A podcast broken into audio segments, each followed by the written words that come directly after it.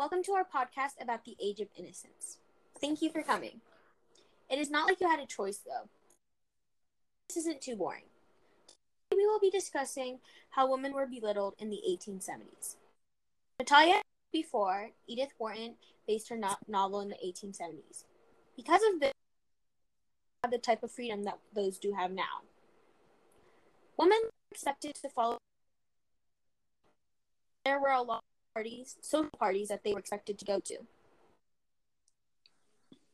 Would you like to add? Yes, Izzy. I would love to share my opinion. I do contradict with your statement about necessary events being in attendance for because not only were they expected to attend social events, but they were also expected to domesticate the life of their husband and children. They had to have meals ready on the table, house cleaned accordingly, laundry finished, and children disciplined. Women had to carry so much on their shoulders and keep a label of quote unquote a perfect wife. Kylie, would you like to add? Yes, I agree with what you said. Women were not allowed to work, get married at a young age. Since women were not allowed to work, they were expected to do more housework and take care of their kids and husbands. They had expectations to be the perfect housewife. Women did not have as many rights as men did. They were treated as objects, and if they existed to take care of their husbands and attend events. Sometimes women did not have a choice about who they married. They had to get married young since they could not work and support themselves.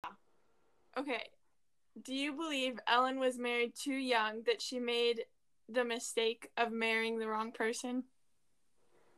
I believe that was a great that's a great possibility. I mean that could that could be the, and one of the explanations on why her marriage failed. Izzy, do you have anything you want to say?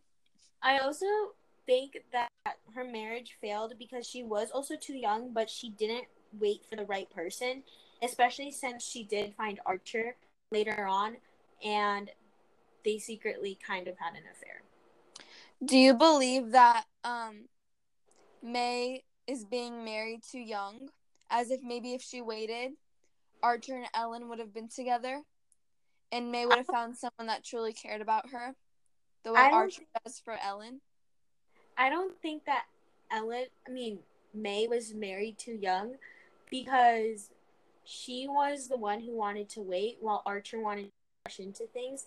I think that Archer was had his mindset of marrying and that's it because his mindset did really change how everything was. He just wanted to get married right away and if he did get married right away then everything with Ellen and May.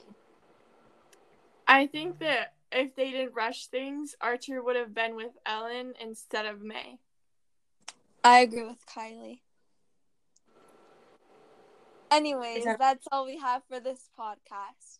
Thank you for listening.